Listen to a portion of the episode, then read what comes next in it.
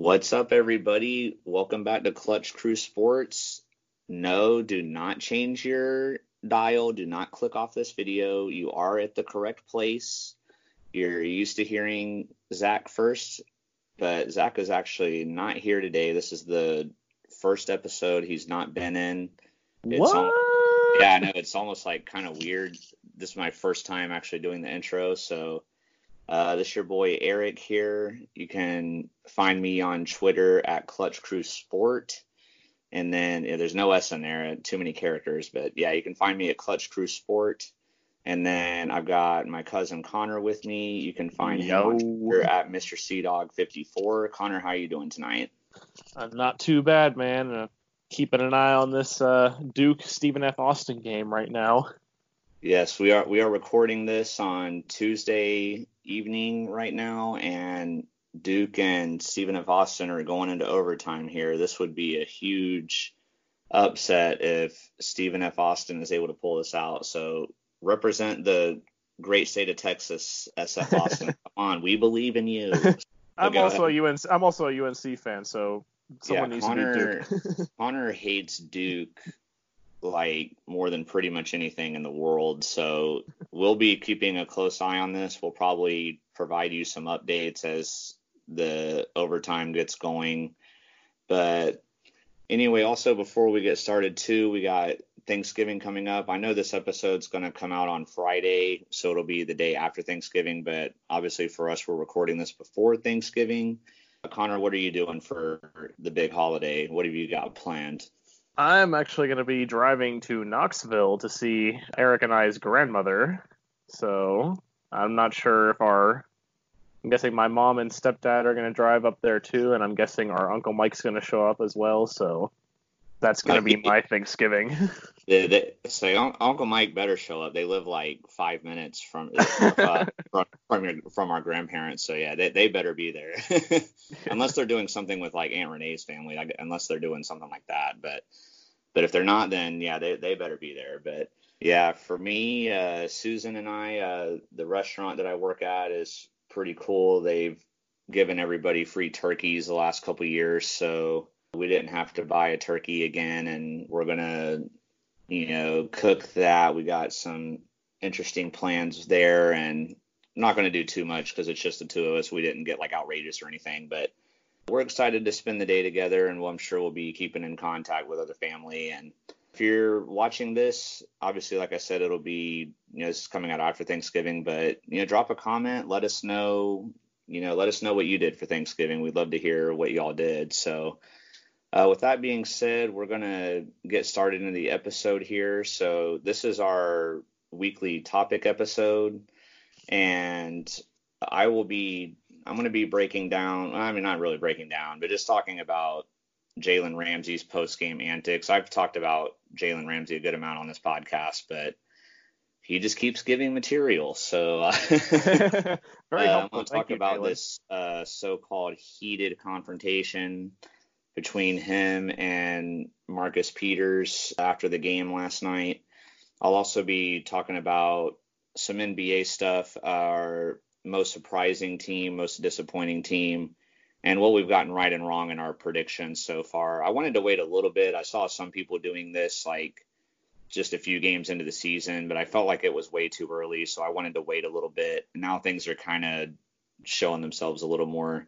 And then Connor, you got a couple of college football topics as well that I'll let you introduce real quick before we get started. Yeah, so I'm going to be discussing, since it is time, you know, that time of year where the CFP is being selected, um, I'm going to talk about some of the controversies that have been around the selections and possibly expanding the college football playoff to include some other teams. Uh, and also, I'm going to discuss the notion of there being this sort of system, so to speak, in college football, kind of similar to the Premier League, where teams can move up conferences and pops possibly move up divisions, like move up from FCS to FBS on a more regular basis, and also some of the teams that are struggling in the major conferences, you know, go back down to lower conferences, and teams that are doing really good in the lower conferences get a chance to go up and compete against the big boys. Yeah, the, out of all the topics we're going to talk about, that one definitely is the most fascinating to me. So I'm definitely going to be looking forward to hearing Connor break that down. Quick update here. Uh, looks like the game is still tied 83-83 with 114 left in the game. So really curious to see how that plays out. And then just finally too, before we get into the topics, I'm going to give an update on Subvember. I'm still in the lead with 32. I did get another subscriber today, so I went from 31 to 32. Zach has moved up to 16. Nate has six. Connor is still stuck at one. you know, there's still time to turn it around. I mean, I, my guess what Connor kind of hard when I've had when I've had to spend my whole day writing a uh, 16 page paper. yeah, all 16 page paper. no, obviously, uh, college is more important than trying to gain subscribers. So I'm totally understanding of that. As, if the rate keeps going like this, though, I will be the one getting to do the roast. So I'm I've been you know, I don't want to get too ahead of myself, but since I am in the lead, I have been, you know, trying to come up with some material. But we'll see if Zach or Nate or Connor can make a late comeback and knock me off my throne and then me get roasted instead. So, but as I mentioned in the like first episode where we talked about this, I am really wanting to avoid that roast. So, all right, guys. So with that being said, we're going to get into it here. So after the game between the Rams and the Ravens yesterday, there was a, a supposedly heated conflict with Jalen Ramsey and Marcus Peters after the game. And just to give you a little backstory on this, if you don't know, so Marcus Peters was a DB for the Rams going into the season. And he had actually struggled a little bit last year, but he was having a pretty solid season with LA up until he got traded. So he gets traded to the Baltimore Ravens. And then pretty shortly after that was when, of course, there was the big trade that everybody knows about where Jalen Ramsey got traded from the Jaguars for two first round picks and a future fourth round pick. And the results have been very interesting so far because so far, I mean, obviously, we're not going to truly know who wins you know these trades until a couple years from now with the Jaguars having future draft picks. But as of right now, the Rams have definitely had it on the worst end. I mean, Marcus Peters has been playing very well since he got to Baltimore. He had another interception in this game, and I think Jalen Ramsey is aware of that, and I think people have been talking about that. And I guess, and supposedly when Marcus Peters got his interception, I didn't get to watch the game, but I guess he like ran along the Rams sideline and was like yelling at Jalen or something. So that's what caused this post game confrontation. But so I'm gonna let Connor. We got a little like one minute compilation video here. So I guess Marcus Peters here is hugging a, one of the Rams coaches that I guess was probably like one of his mentors or something, and then Ramsey comes up and if you'll just pause it real quick here, I mean, you can see just like even in the very beginning, Jalen Ramsey already is not. He's trying to like look tough, I guess, but he's not off to a you know good start here because he has his helmet on while Marcus Peters doesn't. Yeah, I mean, you look you look really bold when you're walking up to somebody with a helmet on when the other person doesn't have a helmet on. And then, but this is, I guess, what I just, this was one of the parts that I, coming up here that I just thought to be so funny because like all these articles I read were definitely clickbaiting. I mean, even the title of this video here, like Jalen Ramsey keeps trying to fight. Like, so go ahead and click play again. Like, like, oh yeah, he's really trying to fight him here. You know, oh, I mean, good thing those two guys were holding him back because he would have got in there and done some damage. and you could tell like looking at his teammates like they know he's not going to do anything like they're all just kind of looking back at him like okay come on you know whatever dude like and the thing about all this is too before it goes on to the next clip is oh here it is right here like oh he's oh man it's like he's like oh i'm not i refuse to go to the locker room. I i want to fight him but here comes number 41 just kind of like you know get out of my way. Like i'm trying to get to the locker room. But the thing about this man is it's like your team just got torched. 40 it was 45 to 6 i mean this game wasn't even close. Like there was there were no like standout performers from the rams in this game. Every, everybody was bad. I mean i don't know. And i'm not really like a big fan of marcus peters per se personally but i mean this this type of stuff though is just is making me happier as a jags fan that we got rid of him and were able to get a couple first round picks for him because while I definitely miss the talent that he brings to the table as a corner, I I don't miss stuff like this. I mean, this is just annoying. It's like me and Zach played Madden in a regular season game a few days ago, and he beat me 38 to zero. But I mean, obviously we're family. Like we're not gonna like hate each other or anything. But the last thing I was gonna do after I lose a game 38 to 0 is start talking more smack. Like you like I had no ground. I got dominated in every facet of the game. I would have looked like a huge idiot if I was like, "Oh, Zach, you just got lucky," or the game was glitchy, and ooh, you know, like making up excuses or like, you know, whatever. Like, oh, you insulted me, like, so I want to fight you. I mean, I don't know, dude. Like, this this stuff is just annoying. Yeah, you know, we'd be getting clips of Eric do, doing stuff like yeah, this. Yeah, be like Susan's holding me back. Uh, good thing Susan was holding me back, or I would have gotten my car and drove to Florida. You know, like I, I mean, this just looks so childish on his part. I mean, I don't know. I like I said, I miss his talent, but I don't miss this. Like as a Jags fan, I'm glad that we moved on from him. Connor, do you have anything else to? I mean, yeah, this I was mean, a heated confrontation. I mean, I mean, in a way, it's like it's hurting. I mean, I know better than anyone, being a Steelers fan, what drama can do to a team. I mean, you know, we had to deal with that last year with Le'Veon Bell and Antonio Brown. So this is obviously not good for the Rams. I'm sure. I'm sure the Jaguars are laughing right now at the Rams, like, you know, oh, you just gave us two first round picks, and now you have to deal with him you know, and we don't have to deal with his drama or anything, and we have these draft picks. So, I mean, it's just silly. Like, you know, Ramsey, I've always thought that he was, you know, I don't know what I'm trying to say here, that he's just completely out of his out of line or out of his league a lot when he tries to talk smack about everybody. Like even when they're getting destroyed, it seems like before every game, no matter what the team's record is, he's still like trying to talk smack about how bad people are.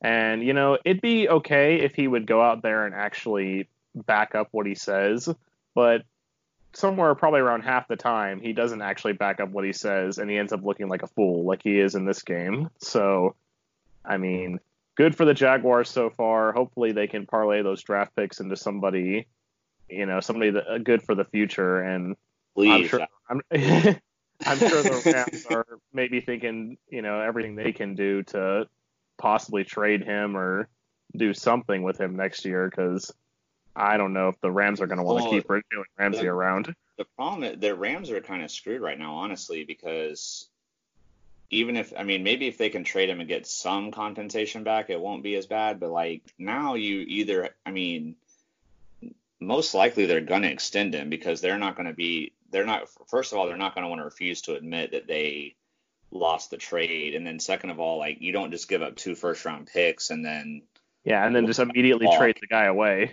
yeah, or, or let him walk in free agency. I mean, so I don't know, man. But honestly, I'm happy about this because obviously, I mean, I've always been cool with the Rams. Like my uncle Mike likes them, my friend Red likes them, but since they traded two first round picks to the Jags, I've been kind of rooting for them to lose every game. So I'm totally fine with this. I hope they keep having problems and lose to Arizona next week. Like, you know, let's go. So uh, before I let Connor take over, I just got a notification that Duke lost. So Oh yes, I was I was gonna say that before we got into the next one. Uh, Stephen this, F. Austin. shocking update here, man. We already had Kentucky lose to Evansville, and now Duke falls to Stephen F. Austin. So that's a crazy start to the college basketball season. I know we'll be talking about this more as uh, you know it gets closer to March Madness and stuff. I'm sure we'll be talking a lot more college basketball then. So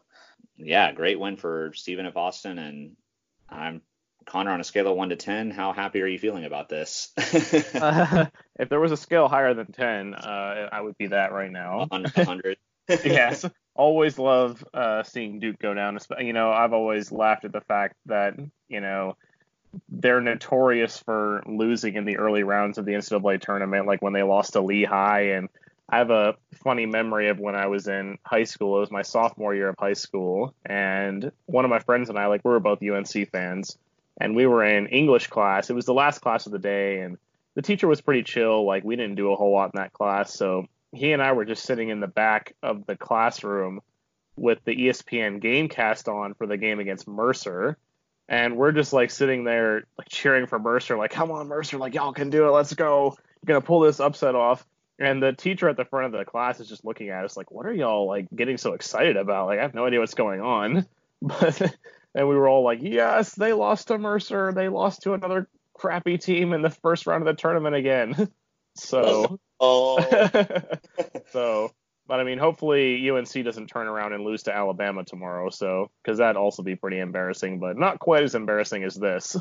Connor and I were talking off the air too that like Alabama was a nine point favorite going to that game. Like, man, I would I would be like I'm not really a gambler. Like I'll risk a few bucks here and there, but like that's tempting to drop a lot of money on that game, but like Alabama, uh, this isn't football, right? They know it's college basketball, right? Not college football, right? I don't yeah. know, but well, we, and we were talking about how like you know even if UNC were to lose that game, they're only going to lose by like two or three. Like it's they won't lose by nine. They're they're not going to get blown out by Alabama. I mean that's just crazy. But anyway, so Connor's got some college talk here, and when he told me about these topics, they sounded really fascinating to me. So I'm gonna let him take over and do his thing here and drop some cool ideas on you guys.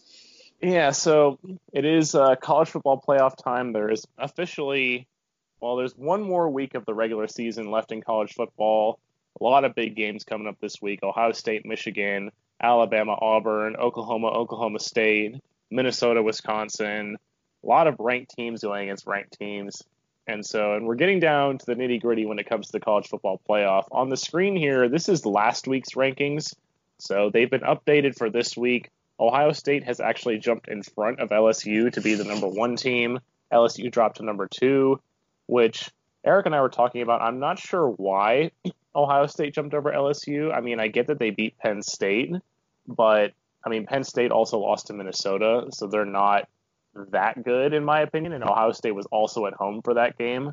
And if you compare LSU and Ohio State, you know LSU's strength of schedule and strength of record are better than Ohio State, and they're even on beating uh, top 25 teams. Like LSU has beaten Alabama, Florida, and Auburn, and then Ohio State has beaten Penn State, Wisconsin, and Cincinnati, which just hearing those team names, I mean, the LSU's wins against those teams are also more impressive wins, in my opinion.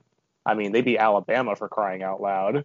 I mean, nobody rarely ever beats Alabama. So, and Tua was playing in that game, don't forget, and it was in Tuscaloosa. So, I'm giving LSU full credit for that win. So, but anyway, so not sure about that, but Ohio State has jumped to number one, LSU number two. The only other difference on this list here would be Oregon has dropped out of the top 10 down to number 14. Penn State dropped down to number 10, and Baylor jumped up into the number 9 spot. Everybody else moved up, so Utah moved up to 6, Oklahoma up to 7, and Minnesota up to 8. So now we talked about this last week about scenarios getting into the college football playoff, whether it's going to be, you know, what are the chances that Alabama has, the chances of Utah, Oklahoma, and Minnesota. I was hearing a lot of people talk about that Oregon losing actually opens things up a lot more for Oklahoma and Baylor now, considering that they're ranked seven and nine instead of like nine and fourteen. So there could be some shifting there, but if you notice, there's one common theme out of all these teams that we're talking about for the college football playoff is that they're all Power Five conference teams. They're all from you know the ACC, the Pac-12, Big Ten, Big 12, and SEC. And the highest ranked group of five team, I believe, right now is Memphis at 18. So obviously, no chance to make the college football playoff. And that's one thing I want to discuss is that this idea of possibly restructuring the college football playoff to where you can allow at least one of the group of five teams in because it, right now they do have a clause where the highest ranked conference champion they have to be a conference champion highest ranked conference champion group of five team gets a berth in one of the new year's six bowl games like this year it'd be the cotton bowl i'm not sure if they switch that around depending on the year but i mean i'm sure they do depending on what the cfp games are but if they have like you know every time other than that, it's the Cotton Bowl. I'm not sure, but that's their rule. That's their clause. And so, but it seems like you know every year, even if these group of five teams go undefeated, like UCF did the past two seasons, it seems like they have no chance to get into the college football playoff, which I will say is probably warranted. I mean, I know UCF after 2017 was going and hanging national championship banners in their stadium, which I'm sorry, Nate, but that's really dumb. like you when you have a strength of schedule that's like 119th out of 137 or whatever, and you're and like yeah you beat Auburn in the bowl game, but Auburn at that point didn't care anymore because they needed to they lost to Alabama and that dashed their playoff hopes, so they didn't really care at that point. so I don't see how you can justify a national championship banner. And then certainly last year, I mean, there was no room for them to get in because every team in the college football playoff except for Oklahoma was un- also undefeated, and they were from better conferences. But I do agree that there probably should be a way for them to get in the college football playoff. And I know we've talked about in the past how it seems like the selection committee kind of devalues conference championships a lot more than they should. Like, you know, how Penn State didn't get in the year they won the Big Ten and beat Ohio State. They somehow gave it to Ohio State that year. I, I still, oh, I will always be baffled by that. But then, you know, the next season between Alabama and Ohio State, Alabama wasn't the SEC champ, and Ohio State was the Big Ten champion, but they put Alabama in instead. So I've come up with, I've heard this scenario once, and I kind of like the idea of structuring the college football playoff like this. I know there's some people that have talked about expanding it to like 16 teams, which seems like a bit too much to me, at least for right now. So, but this scenario would be it would increase the number of teams to eight. So, and the way it would work is I'm not sure exactly how the seeding would work for the top five, but the top five spots would basically be every Power Five conference, the conference champion would get the spot. So it doesn't matter if you know there's if one conference champion is like nine and three overall, they're still getting that spot because they won one of the Power Five conferences. So that would be the top five seeds. Then the sixth seed would be kind of like what they have now with, you know, the highest ranked group of five conference champion gets to the Cotton Bowl, at least this year. Well, that would be the sixth seed. The highest ranked group of five conference champion gets the sixth seed. So this year, that's basically going to be either Memphis or Cincinnati, most likely. If things go awry, Boise State and Appalachian State are also still in the running for that. But at least it would give those teams a chance to get in and compete. And then seven and eight would be two at large bids. So, like, you know, if you have someone probably in today's college football world and another SEC team who didn't win the, like Alabama this year, you know, they would get that at large bid probably because they're not going to be the conference champion, but likely their record would probably still be good enough to get them in at this at large bid for 7 and 8. So that is the overall structure and it gives everyone a chance to compete. It's something that I've always liked about college basketball with the tournament. I know you can't do the tournament in football because that would just be way too much and, you know, too strenuous on the teams and not enough time. But I've always loved the tournament because, you know, literally at the start of the season, anyone, anyone, any team has a chance to go and win the March Madness crown. Do has there been a group of five team that's you know a team outside the Power Five that's ever won? No not not since Villanova, but it doesn't happen very often. But it's still there's still that chance where there's not that chance at all in college football. So now the other caveat that would have to go with this would be you would have to. There's been a lot of talk about people against expanding the group of teams because oh well you'd have to increase the schedule like you'd have to go like another week which they can't do because as of right now you have the semifinals are on New Year's Eve or New Year's Day. It seems like they switch that half the time, but New Year's Eve or New Year's Day, and then the national championship takes place a week later on January 8th. So my suggestion would be you don't have to add any weeks to the season. You know, still the standard 15 week schedule, but kind of incorporate more bowl games into the college football playoff because it seems like, you know, in college football, if you're a 500 team, you pretty much get to a bowl game, and there's 41 bowl games now, which, and I don't know how Eric feels about this, but it seems a little bit ridiculous to me that you can have 41 bowl games and you'll have these six and six teams that are getting into bowl games.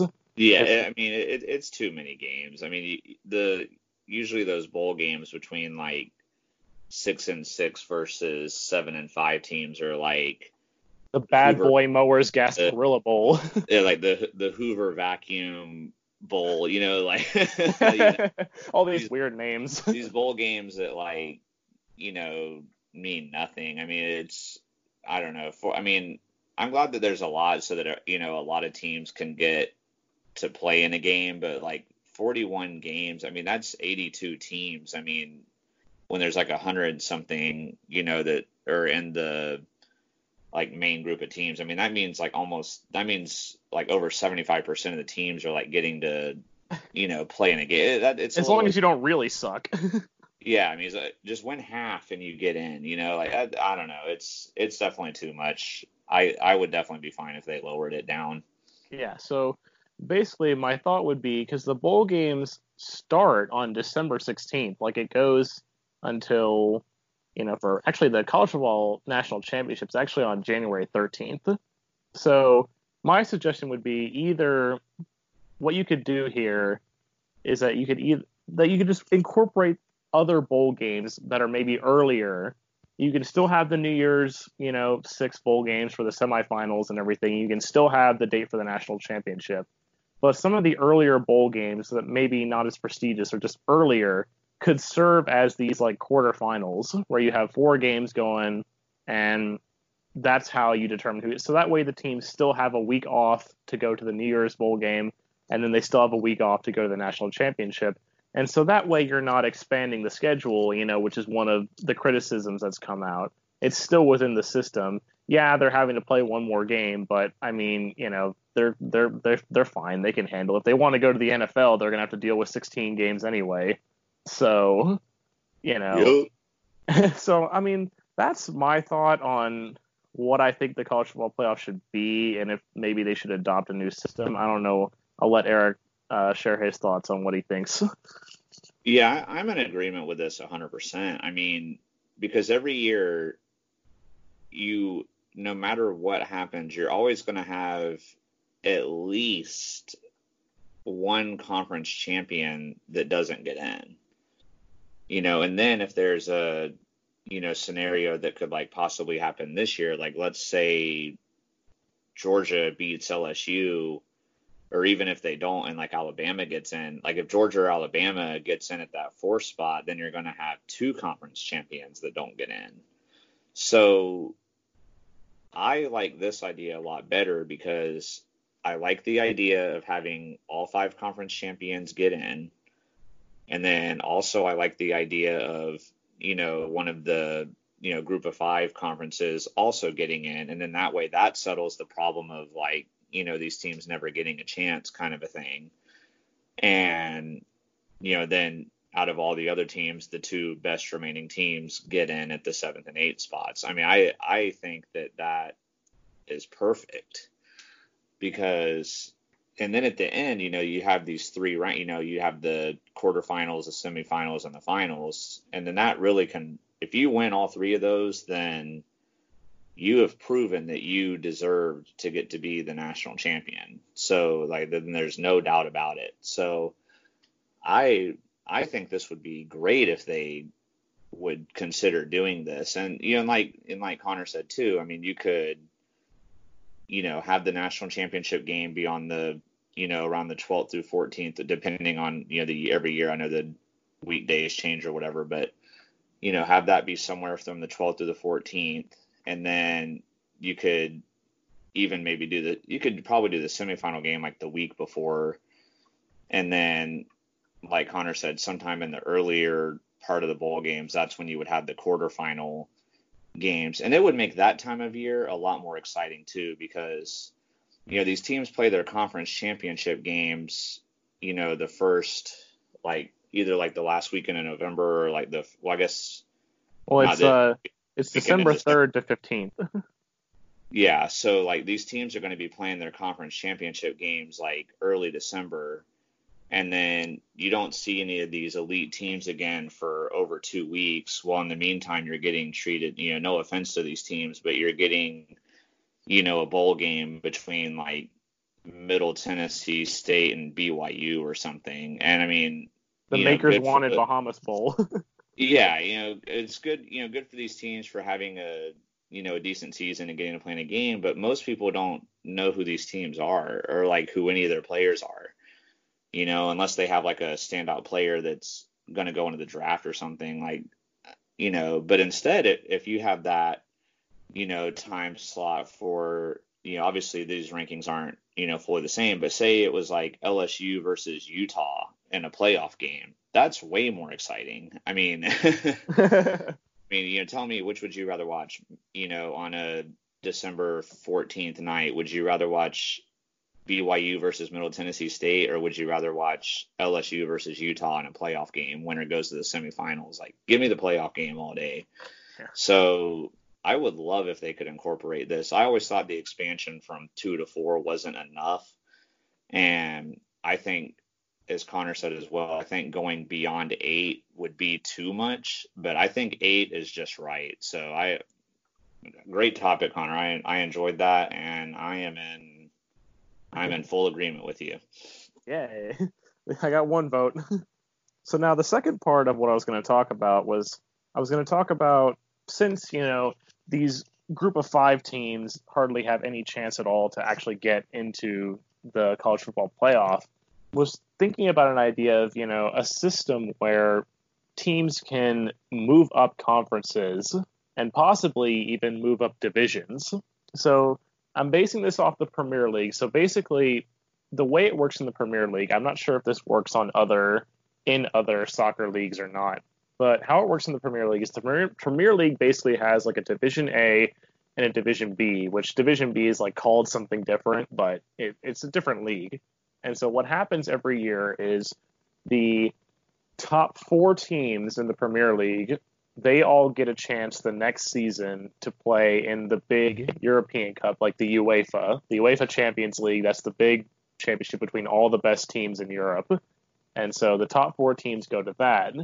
But then at the bottom of the league, basically the three worst teams in the league, they get relegated to Division B and then the top three teams in Division B play their next season in the Premier League, so they get a chance to play with the better teams and prove themselves. And you know, and if they can keep winning, they'll stick around, and you know they'll they'll never have to go back unless they start sucking again.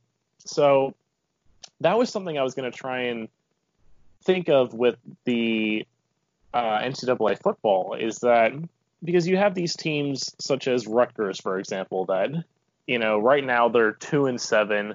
Pretty sure they're averaging like 70 passing yards a game, something horrible. Easy. And yeah, right. And they're playing in like you know they're an easy win. They'd be an easy win for most of the group of five conference teams, honestly. And they're out here playing in the Big Ten, and it's like, you know, where then you have teams like Appalachian State that you know is winning uh, a little bit of bias here, but they're winning three straight conference championships and four straight bowl games, and they're still stuck in the Sun Belt Conference when teams like Rutgers are getting spots in the Big Ten. So, I'm this is I haven't come up with too much of a system of how this would work, but just a little bit of a framework. You know, have these teams like Appalachian State or UCF or Cincinnati or Memphis that are playing really well and give them chances to move up into the Big Ten or the ACC or the SEC and then relegate teams like Rutgers or maybe this season like Northwestern or Northwestern's usually okay, but like this season they're not very good. Northwestern, Syracuse this season, Kansas especially in football is never good. So what? I said Arkansas. Yeah, and Arkansas, who hasn't won an SEC. I think what did we say they were on like a 15 game SEC losing streak or something? Yeah, like a 15 game conference losing streak. I'm pretty sure. Yeah. So, or Vanderbilt is also a good example for the SEC right now. So, just put something in place like that, and then also, you know, there's teams like North Dakota State in the FCS that are undefeated right now, or like North Carolina A&T or Alcorn State that are consistently good, but again, they never get a chance in the FBS. So then maybe you can relegate teams like South Alabama or Mm, I don't know, like New Mexico, Akron, maybe relegate some of those teams to the FCS and bring some of these other really good FCS teams, give them a chance in like the Conference USA or the Sun Belt and start, you know, building their reputation. And so that way, you know, you can keep the best teams at the top and, you know, give these teams in the Sun Belt like Appalachian State an incentive to really work hard and really do well because who knows what could happen if Appalachian State got a chance in the ACC. Do I think they'd win right away? No. I think, you know, they'd probably end up being where Syracuse is right now to start with. But they sorry, Phil, if you're listening to this podcast that I'm ripping on Syracuse, but they're not very good this year.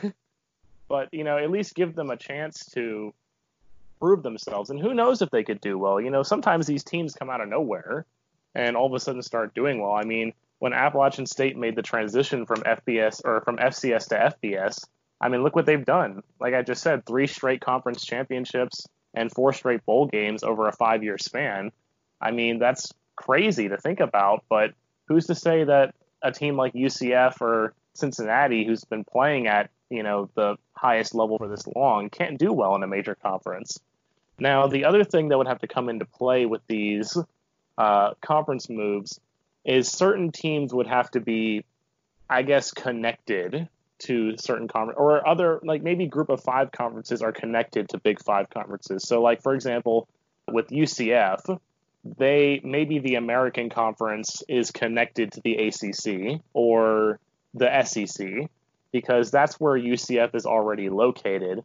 So that way you're not having a situation where UCF or Appalachian State is moving into the Pac 12 and they're on the other side of the country. So that way you could have, like, you know, the Mountain West could be connected to the Pac 12, the American to the SEC, the Sun Belt to the ACC, or or maybe the Big 12 actually for the Sun Belt, and then like the Conference USA for the ACC and the MAC for the Big 10, something like that. So that way teams can stay where they are and not have to start traveling super long distances to play their conference games. But I think it would be good just to increase, again, like give motivation to these teams that are in the group of five conferences to actually win and think that their winning is going to go towards something rather than just, oh, I'm getting to play in the, like in App State's case, we're getting to play in the New Orleans Bowl every year because that's the bowl that the Sun Belt champion gets to go to. Like, whoop dee doo, we're playing in the New Orleans Bowl every year maybe we'd actually want to try and have an opportunity to play in the Cotton Bowl or the Orange Bowl or even like the Gator Bowl. You know, not not one of the major bowl games, but one of the more prestigious bowl games every year. So that was the other college football topic. I'll let Eric share his opinion on this subject as well.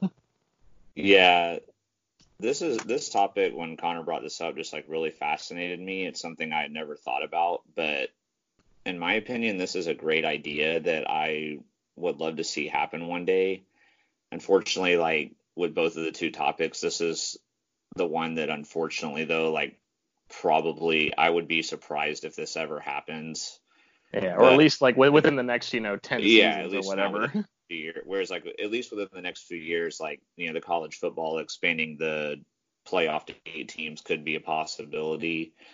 But this is something that I would like for more people to talk about and you know possibly bring into a thing because another point going into this, like Connor kept mentioning, you know, giving you know, teams like App State and UCF, like giving them, you know, giving these teams a chance. Well, in addition to that, on the flip side, it also would let teams in the bigger conferences know, like, hey, we're not playing around. If you want to keep your spot in here, you're going to have to start playing better. You know, so for these teams like Rutgers and Arkansas, who have constantly been terrible these last couple years, you know, it could be a message to them saying, hey, you keep going two and ten every year, you're going to drop down to the Conference USA or the Sun Belt. I don't think those teams would want that. I think it would give them incentive as well, you know, to step up their game, step up their recruiting, and get better, so that they essentially don't get demoted to a lower conference. You know what I mean? So it could, I think it would work in addition to motivating the teams in the smaller conferences to give them a chance. I think it would motivate the teams in the Power Five conferences as well, or the Big Five, whatever they're called. I, yeah, I'm Power a, Five. Power Five. Okay, yes, yeah. I'm. You can tell I'm not as big of a college sports person as Connor and Zach and Nate are, but I mean, I I thought it was a fascinating topic. I had never even considered this or thought of this, but if there was somehow some way for this to be possible, I think this would be great for college football, and I hope this is something that starts getting discussed soon, and you know maybe you know some you know something can get going in the works here. I I would be I would be thrilled with that. I mean, for me as a person who's very very casual when it comes to college football, it would probably it would draw me in a little more. I think it, you know especially because like I'm a mm-hmm. Tennessee fan and you know they've had their struggles too, so it would be making me I'd be like wanting to call the school be like, hey, uh, if y'all could start getting better so that get demoted, you know what you I don't get kicked out of the SEC. yeah, I don't want to be kicked out of the SEC. Like, come on, which they are having a better resurgence. They've ended the year on a good note, but so like if it was or if this scenario was already happening, Tennessee wouldn't be getting dropped, but it sure looked like they would have at the beginning of the year when they lost their first two games. To Georgia to, State to Georgia State and BYU. Yeah. So, but so I give them credit for playing better. But yeah, it, it, this is a fascinating topic, man. I'm glad you brought it up. And, you know, if you're listening to this, you know, just let us know, like, you know, with both of these topics, you know, would you want to see an eight team playoff? And if so, how would you, you know, plan it or how would you make it work? Or if you disagree and think it should stay the same, let us know why. And then same with this topic. I mean, I think this was a great idea. So I'd love to hear you guys' thoughts on it. So, and with that being said, we're going to move into the final topic here. So I wanted to give a little update on the NBA season, how things are going so far. I've seen a lot of people giving their like most surprising and most disappointing teams and things like that. And at first I thought it was a little too early because some of these people, some people were doing this just you know, five, six, seven games into the season. And to me, I thought that was a little too early.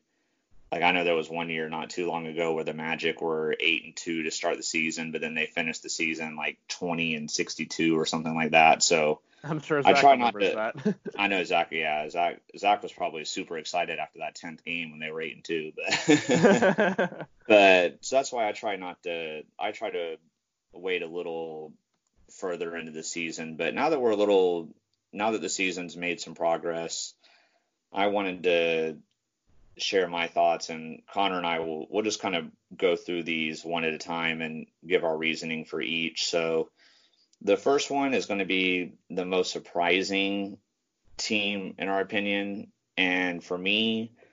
I have to go with the Dallas Mavericks. I mean, I could have easily thrown them into what I got wrong as well because I just really did not think the Mavericks were going to be any good this year. I think we all uh, did. yeah. Well, there I I saw some people saying they were because they were they were saying, "Oh, Kristaps Porzingis is going to help them," and what? But I. Well, at him, least between like us three, you, me, and Zach. yeah, I mean, between between his lengthy injury that he'd had, I just I don't know. I mean, I didn't think he was going to be the same player, but which I mean, he's not he's doing good, but Luka Doncic, I don't even I feel bad because I don't even fully know how to pronounce his last name properly, but he is lighting it up right now, and I give him a lot of credit. The Mavericks are playing well as a team overall. They have, uh, I believe, they're 12 and four right now. They're they're doing very well. So I, I give a shout out to the Mavericks, uh, Texas team. You know, let's. I guess well, I, I don't mind the Spurs. Rockets are the one I'm not huge on, but uh, James Harden. But anyway, uh, uh, yeah. I mean, he was a Thunder guy. You know, he was on my Thunder yeah. for a while, so I, I'm not mad at him. But I just I don't like the way James Harden plays basketball. I might talk about that in a future video, but for one of my topics. But but anyway, most surprising team for me so far the Mavericks, and Connor's got the Raptors here. I'll let him explain his pick on that. Yeah, so I got the Toronto Raptors. They going into the season, nobody really had too high expectations for them after Kawhi after Kawhi Leonard left. I mean, we had Zach and I actually I think Eric and I had them in third, and Zach had them fourth in their division. So the fact that they've come out and started the season 12 and four with no Kawhi Leonard, you know, Kyle Lowry is supposed to be the man running the show now, and we you all know how we feel about Kyle Lowry here at uh, Clutch Crew Sports, but especially Zach. yeah, especially Zach but there has been no milk cartons uh, so far this season. The Toronto Raptors are 12 and four, and Kyle Lowry and I'm not sure how Pascal Siakam is doing. Is he doing like a good job? I mean, I, I think he's doing a pretty good yeah. He he's having a solid year. VanVleet's doing pretty well, I believe. Yeah, uh, Van VanVleet was going to be the other one that I mentioned. Is like kind of that tandem with Kyle Lowry and Fred VanVleet has really been a good uh, good thing for the Toronto Raptors. Um, and I mean, actually, just the other night, I think this was on Monday. Uh, this was yesterday, actually. I'm just reading that the Toronto Raptors actually managed to hold Joel Embiid to zero points for the first time in his career. So, which is wow. pretty impressive if you can that's, hold Joel Embiid. that's pretty amazing. I shout out to the Raptors for that one. They're all, they've always been one of those teams that I've kind of like secretly liked. So, uh, I'm happy for them that they've had continued success so far, even with Kawhi Leonard gone. So uh, shout out to both the Mavericks and the Raptors. And then most disappointing for me, I'm sure Zach will agree with this. Portland Trailblazers have not had a good start to the season at all. It's been very surprising. They were I would say probably a sleeper team for a lot of people to win the West. I mean, the West is a very tough conference, but I mean, they got to the conference finals last year, and then now with Golden State having KD gone and Clay injured, and you know, going into the season, you know, it looked like the window was, you know, open for them to maybe have it. Even with both of the LA teams getting better, like it looked like it was going to be a good chance for Portland to get back in there and maybe do some more damage, but they have not been playing well. The season is still early though, so I even though I have them as my most disappointing, I'm not you know saying they're not going to make the playoffs or anything. I mean, there's still a long way to go, but this is a very surprising start for them though to say the least. Yeah, I mean, the I'm surprised too and then for me with most disappointing, I'm sure everybody knows the Golden State Warriors. I mean, I know a lot of people projected them. They were like, oh, like don't sleep on the Warriors, don't sleep on the Warriors. Like they still got Steph and they still got Draymond, and you know they're gonna get Clay back at some point this season. And you know they picked up D'Angelo Russell, so they were like, okay, you know, don't sleep on the Warriors. Well, unfortunately for Golden State fans, this dynasty has just come crashing down. I mean, literally crashing down. The Warriors are the they're even worse than the Knicks right now when it comes to their record, which is pretty bad. And then also the fact that I know they're not being helped by the fact that I don't know. I've looked at a, a couple of their last few games, and like Draymond Green and D'Angelo Russell both haven't played due to some injuries, but I'm wondering like how real those injuries are if they're just kind of like sitting them on the bench because they know they've already given up on this season because Steph is out for the year and I mean, if Clay does end up coming, I don't know if Clay is going to actually come back this season now because what's yeah, the point? I get yeah. If if they were still like 500 or maybe in, like in the playoff hunt, he probably would. But I'm sure they're telling him, man, take your time, take your time. yeah, yeah, I'm sure. So, you know, make sure that ACL is fully healed. So yeah, I don't think anybody saw this coming. Like I, I know, I think again, like Eric and I were the ones we had them in third place in our picks. So like I think we were more skeptical than some of the NBA analysts because, like I mentioned earlier, they were all like, "Don't sleep on Golden State. Like they're still a good team." I'm sure Zach probably didn't was the most wanted because he actually picked them to get second in the division. So obviously now it's looking like they're gonna probably end up being the worst team in basketball. So I want I do want to give them a small shout out because thanks to them it won't be the Hornets. So all right. I mean, th- th- thanks to the Knicks too, because they still suck. But you know, yeah, and my my Thunder have beaten them twice, so you know, well, I'm still probably going to need to eat that taco. You know, oh, yeah. thanks to the couple early victories over Golden State, you know, I may not have to eat the taco as fast. yeah, we, yeah, Eric and I, you know, the Hornets and the Thunder are still somewhat in the hunt right now, but uh, I'm we're sure like later. both below 500, but at least we're not like three and 15. So yeah, you know. we're all we're all like the uh, I think Charlotte's would be the tenth seed in the East, and yeah, they're both ten seeds. I right think now. I, I think that's where OKC is too. So Yeah. hey, two spots below a playoff spot. Let's let's go. You know. Yeah, I mean, we're not eating that taco yet, but we might be coming out with that at uh, some point. that video may still come out. Yeah, I don't, you know, just stay tuned for that. But uh, moving on to what we've gotten right so far. So for me, what I've gotten right is I know I'm sure a lot of people did, but I predicted that the Knicks were going to be terrible, and it's been happening. I mean, a lot of I did see the reason why I picked this though, because some people might say, "Well, that's obvious," but I before the season started, I saw a lot of people on Twitter, whether it, you know, a lot of them were Knicks fans, so of course you're going to be, you know, you're going to think your team is going to be better. You have that optimism in you, but I saw a lot of other people too that were saying, well, yeah, they didn't get, you know, any of the superstars, but they've still got a great cast. They've got a lot of good players, and they, you know, they got Julius Randle and they drafted RJ Barrett, and you know, some of these other role players they got are going to be solid for them. And I said no. I'm like, they're they're not a good team. They're not any better than they were last year. They, th- which, and I don't mind seeing it. I don't like the Knicks, so I'm totally okay with this. But at the same time, it is bad for the NBA because the Knicks are in that New York market, which is a huge market, and they them being terrible has definitely not helped. I've been I've heard a lot of I've seen a lot of reports about the NBA viewership being way down this year, and that's something I might talk about in a near future topics video as to you know for some of the reasons why. But this is definitely one of them here, though. With you know you got a team in one of your biggest markets who's arguably the worst team in the NBA. Because yes, the Warriors have the worst record, but you know they've got their two best players are out for the year, and then their other two better players are not playing right now. So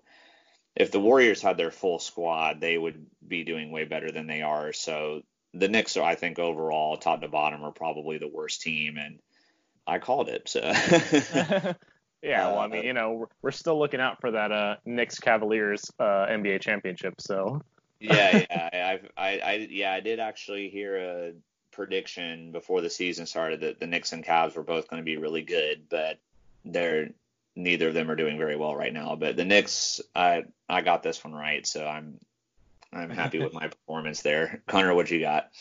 Um, yeah, so what I've gotten right so far is obviously we won't know if this lock will be will come to fruition till the very end of the year, but I know I, I don't remember the reaction that Eric had to this, but I know Zach had a big reaction to this when I locked that Giannis Antetokounmpo, love that name, would uh, be winning the MVP award for the second consecutive year.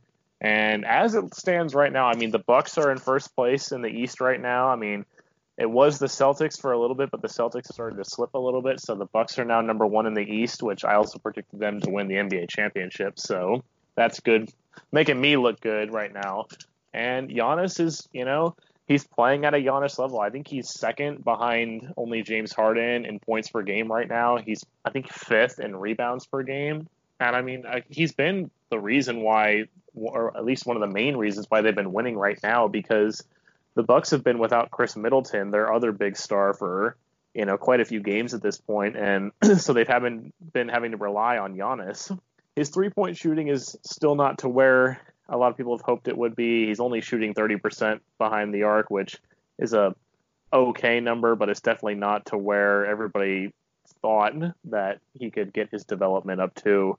So, but yeah, I mean, along with I've obviously people don't really have rankings of you know who's the most likely MVP candidate right now and who's leading the race because we're still so early in the season. But I mean, basically right now it's between Giannis, LeBron, which I don't think LeBron's going to be able to keep it up. If I'm being honest, I mean, he's played some of his best basketball here recently, but I mean, I I'm sure Eric will agree with me that I don't think he's going to be able to keep it up. I would be surprised. yeah. So, but yeah, Giannis, LeBron, and then of course James Harden's always in the talk, and uh, Luka Doncic right now. So we'll see how it goes, but I'm on the right track with this right now.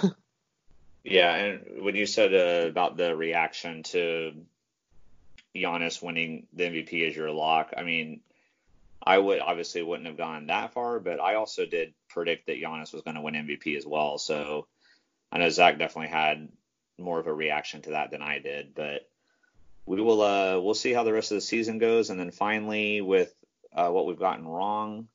Uh, for me, it was the Heat, and I know a lot of people were you know really excited for them when they brought in Jimmy Butler, and obviously that's a great move, and you know he's been a key reason to you know why they're off to a good start. But I I didn't think that was going to be enough to propel them per se, and I was wrong on that, and I will definitely admit it. They did have a pretty bad loss the other day, but even still, despite that, they're 12 and four, so they're doing really well. I had to give credit to them. We'll see if they, you know, can sustain this success going forward. But the Heat are having a good season, and I got that one wrong.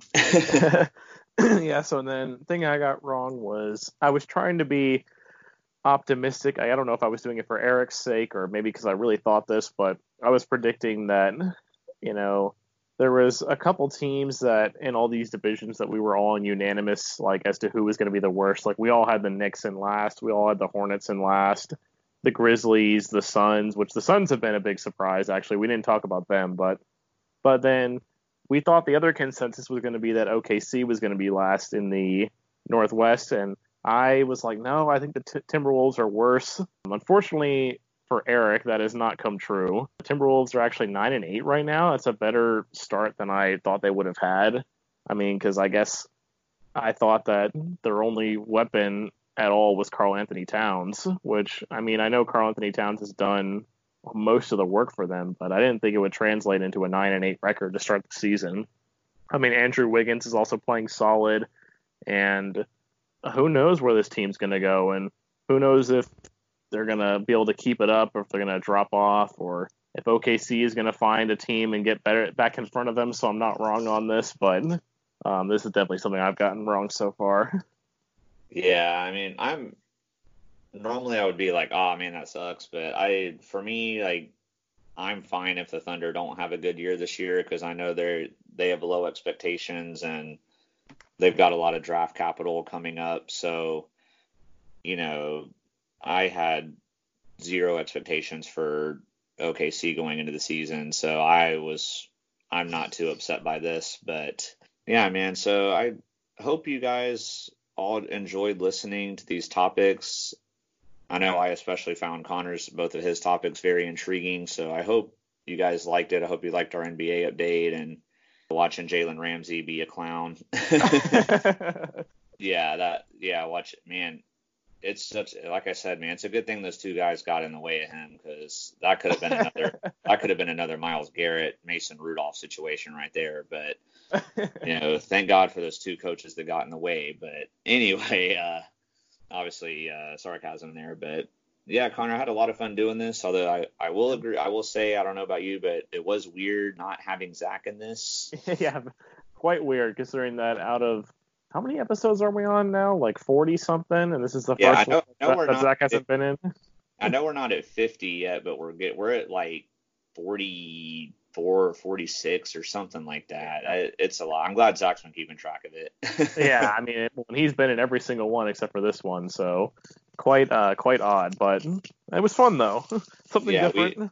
Yeah, it was good. I like I said, I thought I thought we brought good topics to the table. Hopefully, uh, the listeners agreed, and you know, let us let us know what y'all thought of this episode. And Zach will definitely be back for our next episode. We'll be doing another college football and NFL recap and update, you know, kind of deal. So we'll be looking forward to bringing that to you guys. So in the meantime, y'all, uh, thanks for watching.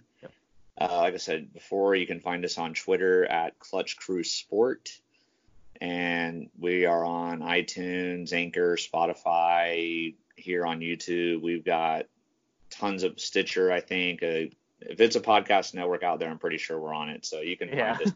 So just search Clutch Crew Sports and you'll find it. So thanks again, guys. Hope y'all had a great Thanksgiving. Let us know what you did. Let us know how your turkey was, and have a great rest of your day. Happy Thanksgiving, guys. Peace.